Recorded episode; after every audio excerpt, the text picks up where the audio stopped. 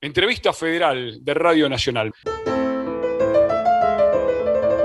Tiene hoy como invitado especial a un hombre que nació en la provincia de Tucumán. Se crió y se educó en el norte argentino, se instruyó en Buenos Aires y triunfó y se consagró en todo el mundo. Es un honor muy particular para todos nosotros recibir en la entrevista federal al señor Miguel Ángel Estrella, pianista y embajador permanente de la UNESCO para nuestro país. Miguel Ángel, bienvenido, ¿cómo le va? Un placer sumergirme en la patria. Le doy las buenas tardes y la bienvenida a Florencia López González desde LRA 15. Buenas tardes, maestro. Miguel Ángel Estrella. Soy periodista de Radio Nacional Tucumán, Mercedes Sosa. Y quisiera que hablemos un poquito de ese Tucumán que lo vio nacer. También lo hermana con una Mercedes Sosa, que hoy le da el nombre a nuestra emisora, con una Atahualpa Yupanqui, también hacedor de la cultura, de la historia y del folclore local. ¿Qué Tucumán recuerda, qué Tucumán siente y cuál es la relación que tiene usted con nuestra provincia hoy? No, es una relación, mi abuela diría carnal, porque yo todos los días pienso en Tucumán, todos los días y en mis rituales diarios, ya sea trabajar mi piano seis horas por día o, escribir en la dirección de esta casa argentina en la ciudad universitaria de París, me retrotrae siempre a Tucumán. Tucumán es el referente más fuerte de mi vida, porque nací ahí, me crié ahí, mis primeros amores fueron ahí, tuve no grandes maestros de piano ahí, pero sí apareció una húngara una vez, Isla de Nifle. Y de pronto se veía en, Tucumán que no era para ella, no era París, no era Buenos Aires, no era Ciudad de México. Ella era profesora de la Escuela de Música de la Universidad, que era el, non plus ultra de, de la música en la provincia. Bueno, y esta mujercita tenía algo hermoso, diría, ¿no? Buscaba en los dedos una cierta inteligencia. Entonces te enseñaba a mover los dedos y en los ejercicios que tocabas te preguntaba, ¿a qué te hace pensar eso? Y yo le digo, todo lo que pienso es tucumano, usted es húngara, entonces tengo miedo que no me entienda. Mi vieja no es que desconfiaba de esta húngara que venía en plena siesta, cuando todo el mundo dormía en la casa, y a veces yo estaba desnudo en el patio, porque las siestas tucumanas son, que te lo dije, ¿no? Decía, esta chinita no ha de estar enamorada de vos. Pues yo era un pendejito de ocho años, ¿eh? pero es el recuerdo que yo tengo del piano en Tucumán y en mi casa, porque ella iba a darme clase en mi casa no era mover los dedos solamente. Ella con el español que manejaba, que era poco, me decía lo mismo que después la más grande maestra de piano que tuve en mi vida, que era una rusa, pero muy argentina, Celia de Bronstein.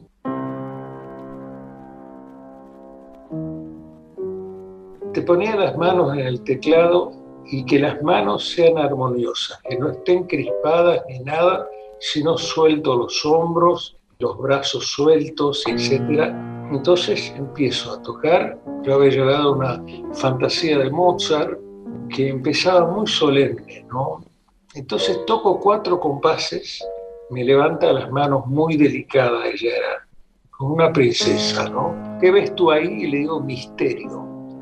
Que toque de vuelta la frase. ¿Cómo es ese misterio?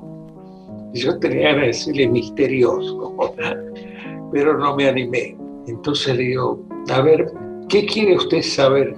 ¿Cómo es ese misterio? Porque hay diferentes misterios. Hay el misterio del más allá, existe el más allá, ¿cómo es el más allá? Misterio. ¿Tú estás enamorado de Marta? Ella está del mismo modo enamorada de ti. Más vale, le digo, soy su hombre, pendejito como era.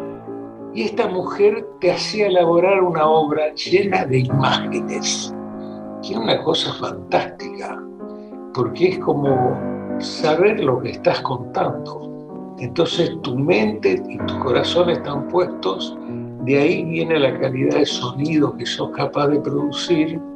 Y el sonido para un pianista no es como la guitarra, por ejemplo, que vos sentís físicamente que lo haces al sonido. Esto es, una maquinaria más compleja. A propósito de sonido, alguien que mencionaste hace rato, Atahualpa Yupanqui, fue uno de mis más grandes maestros. Por primera vez escuché algo, el adagio del Claro de Luna de Beethoven de la, de la Sonata 14. Por primera vez eso que le llaman el Claro de Luna, en guitarra. Para mí era nuevo, era un descubrimiento, una revelación. Me perturbó enormemente. Yo tenía 12 años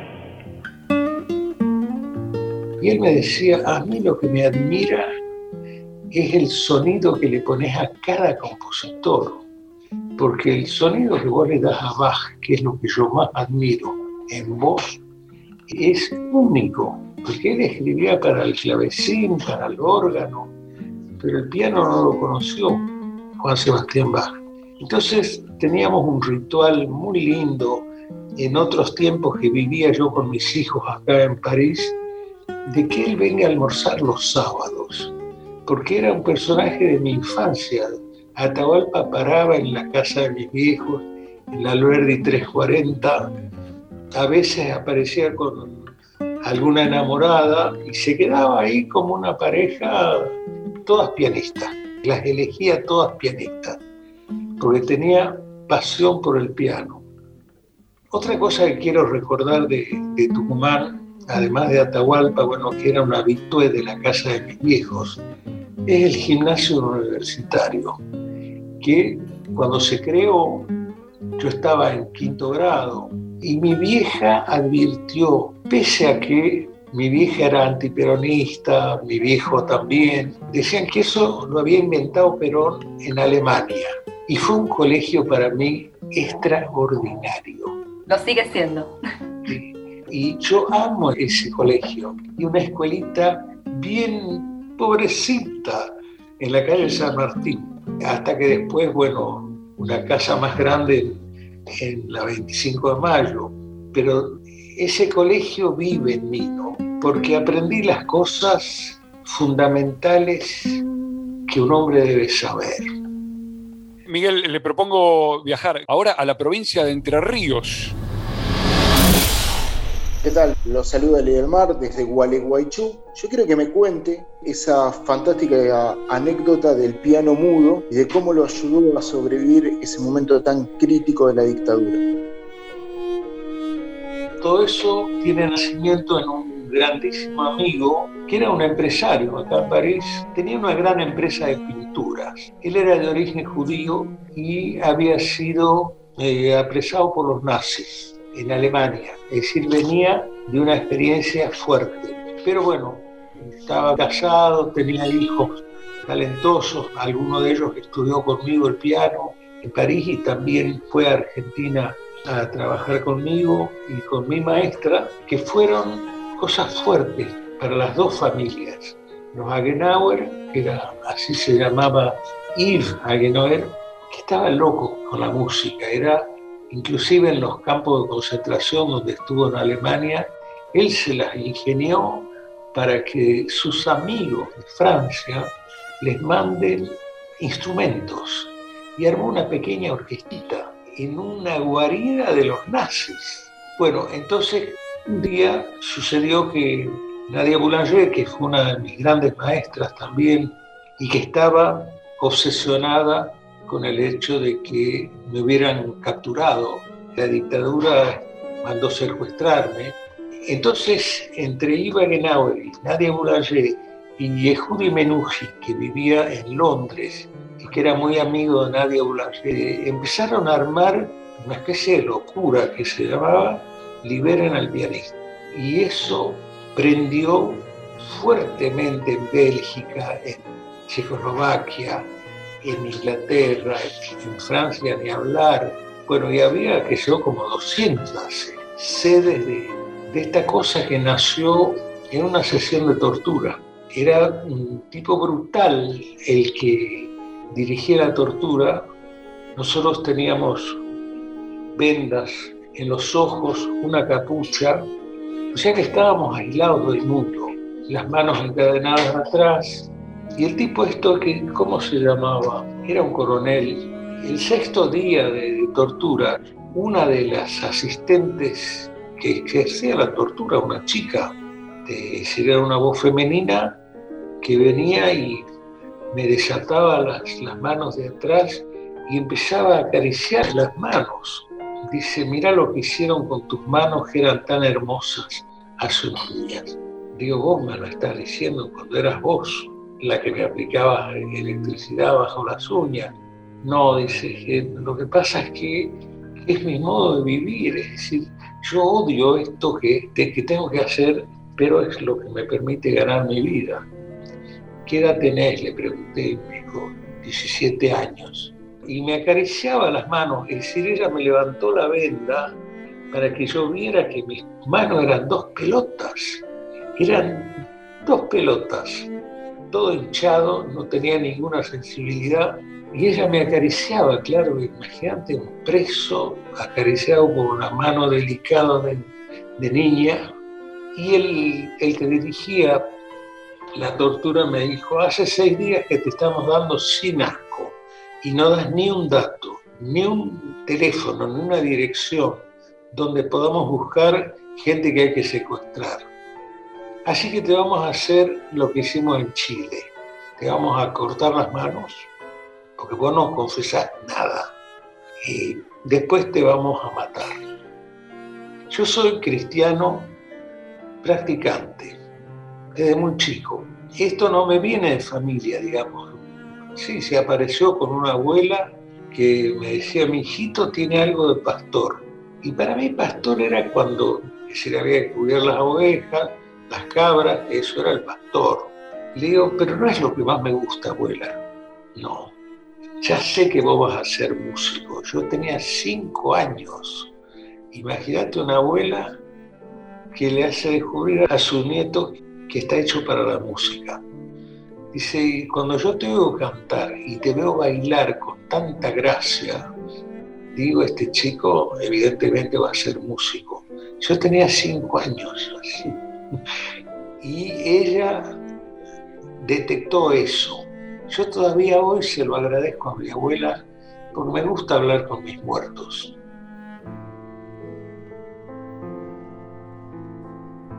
¿Qué fue aquel piano mudo? Lo del piano mudo es una historia que de algún modo la inventó Iva Genauer, al que mencioné hace un rato, es decir, mi ángel liberador fue Iva, y una mujer muy bella que se llamó June Hutchinson, inglesa, ella de Londres. Ella era de la aristocracia inglesa y tenía acceso a la reina. Entonces lo llevó a Genauer para que él le entregue un disco mío a la reina. Y la reina le dijo, bueno, venga a verme dos días. Y a los dos días fue. Y me dijo, este pianista me interesa muchísimo. Porque cada nota se nota que sale del alma.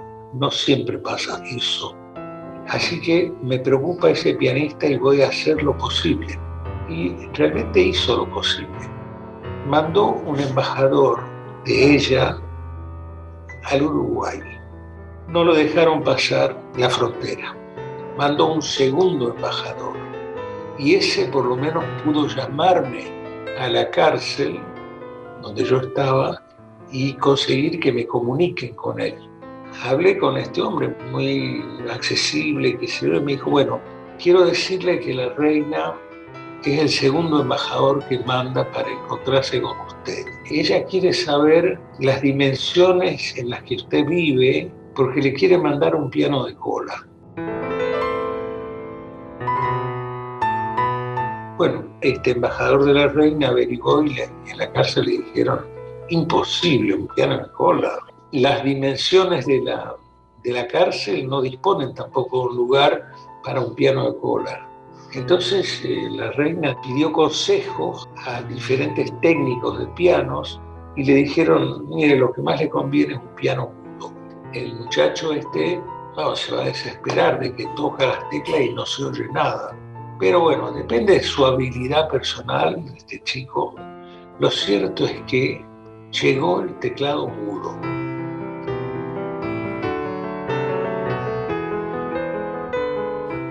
Todavía lo tengo, ¿eh? hago técnica en ese, teclado.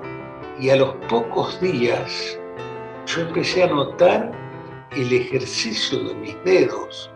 Es decir, al principio no sentía nada porque eran manos mudas. Inclusive mi compañero de celda, que era un trotskista total, de tener un compañero de celda que de noche rezaba, por ejemplo, que era mi caso, decía, ¿cómo me voy a entender con este tipo? Llegamos a ser grandísimos amigos. Él era trosco, yo era peronista, punto y me dijo, vos sabés que yo tengo dificultades para dormir, me decía, el gato Ember, le decíamos. Ember era su nombre de pila. Dice, desde que estoy con vos yo duermo de noche, no tengo cauchemar, se dice en francés, no tengo pesadillas. Para mí sería terrible que nos separen. Entonces vos tenés que disimular y decir que estás muy mal con el trosco que te tocó compartir la celda entonces te van a dejar. Te van a dejar porque si saben que te hace mal, está muy bien para la línea de, los carcelarios. Maestro, le propongo ahora volver a Buenos Aires porque en Radio Nacional Folclórica tenemos a una persona que ya ha compartido escenario con usted en alguna otra oportunidad porque nos lo ha contado querido maestro Miguel Ángel Chango. Bueno, más que compartir escenario, he tenido la suerte de presentarlo alguna vez, ¿no? Que eso ya es un montón y, me lo llevo para siempre. Maestro, la pregunta va por el lado de una frase que adopto, que le escuché decir alguna vez, tiene que ver con un pensamiento, y es esto de que en el norte, en su norte, entiendo que refiriéndose a Tucumán, donde nació, y a Santiago, donde se ha criado también, en el norte se vive en plural. Yo tuve grandes maestros en mi vida, ¿no? Mi primera maestra fue mi vieja, que era maestra de escuela, que había nacido en un caserío santiagueño, en Minará, y había que andar derechito en la vida. Era muy exigente y nos enseñó la disciplina de que había que obedecer. Pero ella siempre hablaba en plural. Para hacer un mundo mejor tenemos que estar todos en la misma ruta. Y ella le interesaba a los pobres y se ocupaba de los pobres. Y, y en un caserío pobrísimo, como no hay en Tucumán, pero sí en Santiago, porque no hay agua, no hay tierra que pueda alimentar las plantas, esa cosa de hablar en plural, ¿no? De que uno solo no puede, puede hacer poquitas cosas, pero cuando estás junto a otros es otra historia. Porque, por ejemplo, ella dijo, ¿cómo hago con los campesinos de acá para que vayan a la escuela, para que aprendan a leer y para que tengan el gusto de leer, el placer de leer, como es el placer de escuchar música o de ver bailar muy bien a un grupo. Entonces, ¿qué hizo? Creó una biblioteca fantástica que existe todavía en Vinará. Pasaron años y yo volví una vez a Vinará y un campesino de origen sirio, que era el almacenero de ese poblado, me dice, tu madre me aplicó un vicio, la lectura. Dice, yo aprendí a leer Cervantes, aprendí a leer Molière, aprendí a leer Shakespeare. No sé si se pronuncia así, pero por Shakespeare. Dice, y gozo leyendo. Esos son apuestas ¿no? de una mujercita que tenía una memoria literaria enorme, te decía poemas larguísimos de, de los grandes poetas latinoamericanos y también de algunos franceses y algunos africanos. Mi amado Nervo era uno de sus preferidos, ¿no? Y vos oías esta voz de actriz que tenía mi vieja el varón que tiene corazón de lis, alma de querube, lengua celestial, el dulce y mínimo Francisco de Asís, que está frente a un rudo animal, un lobo sanguinario. Buenas noches, el lobo comenzó a hablar.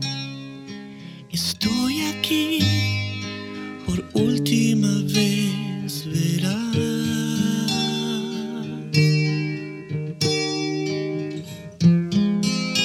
En el bosque mis días solía pasar, salvaje y cruel, seguro en mi soledad. Bueno, y el, poema de Amado Nervos cuenta esa historia del encuentro de San Francisco con un lobo, al que trata de convencer. Y el lobo se defiende, dice, pero ¿no ves lo que hacen los hombres? Se matan entre sí. ¿Qué me venís a reprochar a mí que, que mato para comer? Bueno, en ese mundo mi vieja vivía en la poesía. Era capaz de generar ese tipo de cosas, que en un caserío santiagueño haya una biblioteca donde se podía elegir un libro cada semana. Volveré a ser feroz, un rayo en la oscuridad. Golo, gracias. Vamos entonces a Nacional Clásica. Boris, te estamos escuchando, adelante. Hola Miguel Ángel Estrella querido, ¿nos podés dar nombres de compositores latinoamericanos que han compuesto para vos y que vos quieras mucho y que has trabajado mucho? Digo latinoamericanos porque es lo que más se acerca a nuestro folclore, ¿no? La persona musical que me templó, que yo admiro aún hoy con la misma pasión. Cuando lo conocí yo tenía seis años, pero él le gustaba vivir, ir una vez por año a Tucumán y vivir en casa. Yo he caminado a caballo, a caballo, sobre el caballo, mucho tiempo, años, tal vez 18, 16 años de mi vida. En mi tierra, aquí en La Pampa, lo mismo en Tucumán. En Tucumán he caminado mucho. Se me dio la ocasión, la curiosidad por conocer esa, el, norte argentino y parte de, Bolivia, conocerlo de, por el camino, por la senda, desde la senda. Fue la gran universidad. Mis viejos lo recibían chochos de que venga un tipo como Atahualpa, también por los hijos que tenían mis viejos, que pudiéramos estar en contacto con este hombre extraordinario, sumamente extraordinario que fue Atahualpa Yupanqui. Porque era un tipo sin complejos, sin ideas preconcebidas, no, era natural y tenía una pasión desmedida, te diría, por Juan Sebastián Bach. Entonces él, cuando oía un piano, decía, anda a estudiar con Miguel Ángel, que tiene el, el sonido perfecto para Juan Sebastián Bach. Y cuando llegaba a casa me decía, Changuito, toca Bach, limpiame el alma.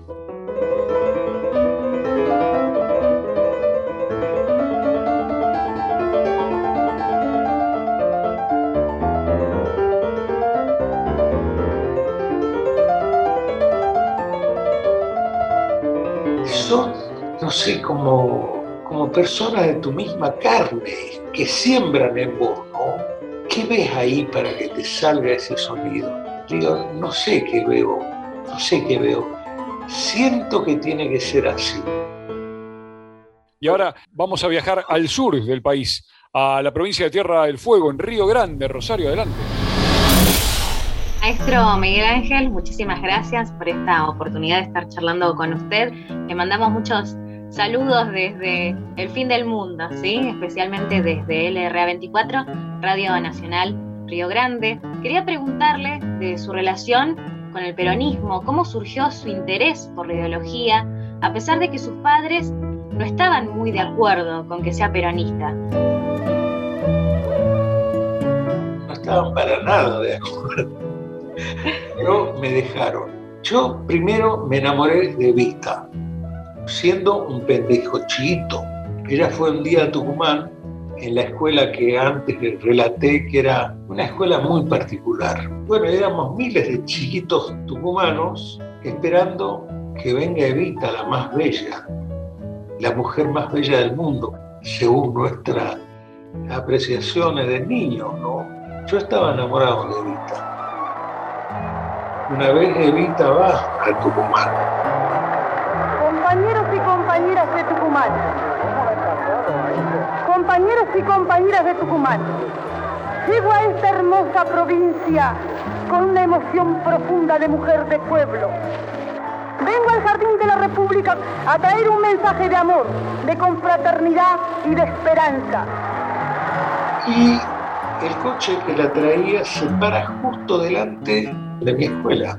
Entonces bajó esta mujercita y, y, yo estaba al lado de un petizo como yo, que hablábamos de Vita como que era el zoom de la feminidad y del amor y de, del deseo. Entonces la vimos pasar primero en un auto antes de, de estacionar frente a, a donde funcionaba el gimnasio universitario que era el Departamento de Educación Física. Y después, cuando baja del auto, pasa delante nuestro y nos ve a dos pendejitos tucumanos, flacos, a mí me decían el tísico en esa época, y nos empezó a tirar del pelo, a agarrarnos los mofletes.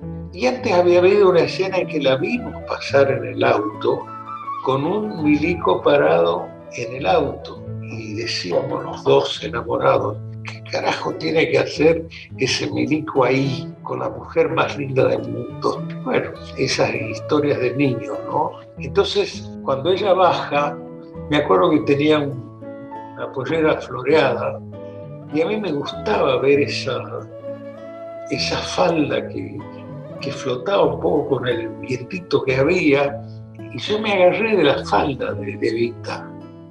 Ella sorprendida bueno, y nos ve a dos flaquitos, a mí me decían el tísico en esa época, era un palillo. ¿Qué dijo ella? Ella nos empezó a, a tironear de los mofletes y en un momento nos dice, yo me voy a matar trabajando para que cada uno de ustedes pueda elegir su destino. Y ustedes, tucumanos, saben que allá por 1946 vino la compañera Evita a traerles un cálido abrazo de una mujer que quería hacer algo por este pueblo y hoy en el año del padre de la patria viene a entregar el primer instituto porque el general Perón quiere que tengamos una sola clase de argentinos, de argentinos honrados y trabajadores. Y si ha de haber algún privilegiado, ha de ser el niño. ¿Te das cuenta? Porque era clarísimo para nosotros lo que ella estaba queriendo decirnos, ¿no? Bueno, y empezamos a recorrer el, el colegio y se llega a un lugar donde nos invitaban a comer, había unas mujeres que habían preparado la comida, y había una, mesa llena de, turrones, de chocolates, de, de cosas ricas que no estábamos habituados a encontrar todo el tiempo. Entonces ella las mira a las mujeres que cuidaban la mesa y les dice que esa mesa es para los chicos. Como decimos en el peronismo, los únicos privilegiados en la Argentina de hoy son los niños. Avancen chicos. Ese fue lamentablemente el único encuentro con ella. Yo, sin embargo, de ahí en más siempre tuve una Evita que me acompañara. Porque yo sabía que el destino de los niños había sido ella la precursora. Inclusive mi viejo, ella murió un sábado, y el sábado era el día que en mi casa había la costumbre de amasar el pan. Y en un momento la radio dijo... Cumple la Subsecretaría de Informaciones de la Presidencia de la Nación el penosísimo deber de informar al pueblo de la República que a las 20.25 horas ha fallecido la señora Eva Perón, jefa espiritual de la nación.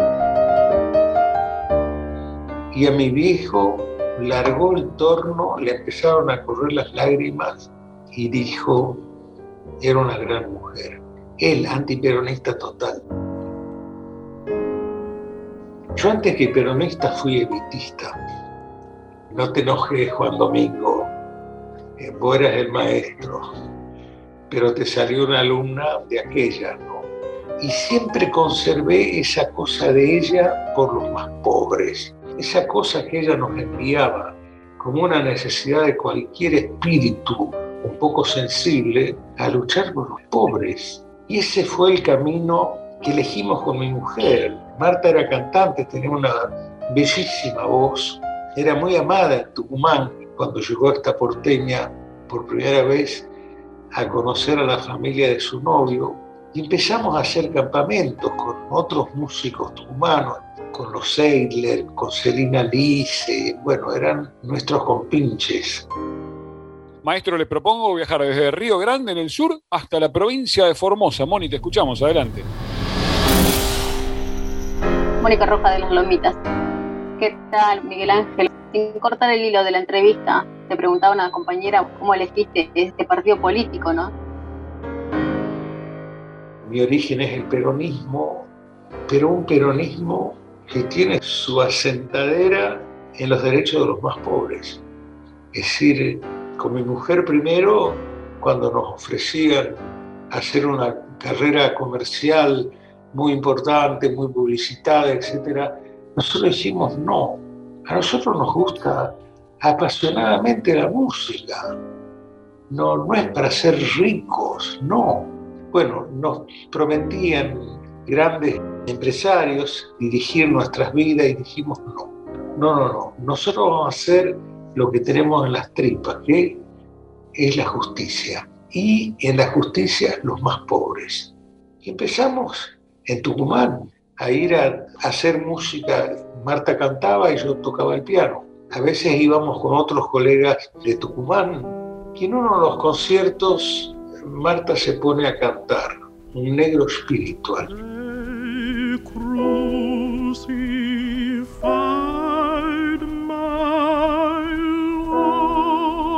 Silencio sepulcral y la gente que empieza a persignarse. Bueno, Marta vio eso y les dice, vi que ustedes se persignaban y yo estoy cantando en inglés, que es una lengua que ustedes no conocen. Y un hombre, un campesino, le dice a Marta, negrita, en tu voz está Cristo. Yo me quedé deslumbrado, porque el negro espiritual se llamaba crucifixión, crucifixion. Bueno, son cosas inolvidables en la vida, ¿no? No queremos cerrar sin las dos preguntas que faltan. Las que restan ahora son la de María Lloyd desde LRA9 Radio Nacional Esquel y luego la de Omar Estanciero desde LRA21 Santiago del Estero. ¿Cómo le va Miguel? Un gusto poder charlar con usted. Quería preguntarle, ¿qué virtudes destaca usted en un buen músico y qué mensaje le puede dar a quienes estudian música en este contexto? Mira, que elija lo mejor de sí mismo. Yo creo que ese es un buen consejo para cualquiera lo mejor que tienen en el alma, que no es ser rico, por ejemplo, hacer carrera a toda costa, quiero estar en las primeras planas de todo. No, yo nunca busqué eso y eso vino inevitablemente con el tiempo, con la siembra que vos vas haciendo, tratando de perfeccionar cada vez más lo que tenés en las tripas y sacarlo y contarle a la gente quién era Beethoven, cómo vivía Beethoven. Los grandes beneficiarios de la Revolución Francesa en la música fueron Beethoven y Mozart, porque ellos que dependían antes nada más que de los, de los recachos de la época, ¿no? los reyes, los condes, los duques, la Revolución Francesa hace aparecer en Italia editoras musicales, en Francia lo mismo, en Bélgica, en Suecia. Bueno, entonces Beethoven, que tenía un desprecio bastante grande por la oligarquía, decía, finalizó el reinado de los duques, de los condes, que nos compraban nuestras músicas a condición de que aparecieran como encargada por el conde de tal lugar, o la hija de la condesa, tal por cual, no, eran las editoras las que le redituaban por los derechos de autor a Beethoven y a Mozart, que fueron los primeros privilegiados. de gran talento de la Revolución Francesa, un hecho político. Y nos vamos a Santiago del Estero, Mar. Miguel, bueno, habló muchísimo de Santiago, de Tucumán, sin lugar a dudas también Pinará, su segundo hogar, ¿por qué no? Pero voy a referirme puntualmente a cómo ve el futuro de lo que es la educación artística, usted que es un hombre de la academia justamente, ¿qué haría falta implementar en nuestro país? Lo que es necesario para los artistas jóvenes es generar la conciencia de que si nosotros recibimos un don que nos viene del cielo, que podamos difundirlos no pensando en los grandes teatros de Estados Unidos o de Francia o de, o de Alemania, sino en los lugares donde nos toca vivir, ir a hacer música para los más pobres, que son los que más necesitan. Entonces, eso que está en las antípodas de lo que se llama hacer carrera, porque yo nunca quise hacer carrera, yo quería tocar y vaciar mis tripas llenas de música, pero sobre todo en los sectores que nunca tuvieron la posibilidad de escuchar otros tipos de música que no sea la condicionada por el sistema capitalista. Yo soy anticapitalista, soy un peronacho de fiebre, enamorado de Evita cuando era niño, y me dirigí a ese público. Y eso me llevó a, la culmine de mis posibilidades. Yo nunca tuve empresario, nunca quise tener, porque me parecía que era atarme las manos yo mismo. Entonces yo iba a donde me pedían que fuera a tocar, me iba bien, me hacían millones de amigos. Con mi mujer nunca tuvimos un empresario, ella era mi secretaria y yo era el secretario de ella y nos manejábamos así y organizábamos turnés sin tener que pagar derechos a ningún empresario. Son formas de tomar la vida, creo que eso muchísimo lo debo a mi vieja, que tenía un sentido común de esta calidad. Miguel, muchísimas gracias por este espacio con la radio pública, por sus palabras, por su historia y por supuesto, muchísimas gracias por su música. Gracias por el amor de ustedes, porque gracias a ese amor yo estoy donde estoy.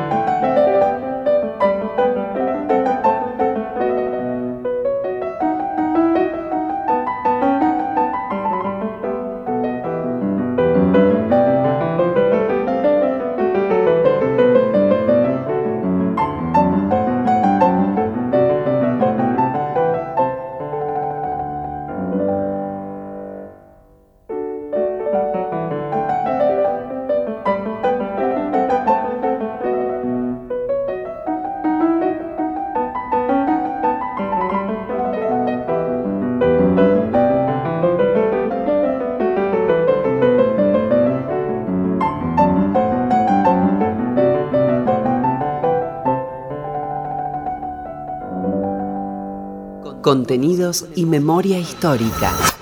Radio Nacional.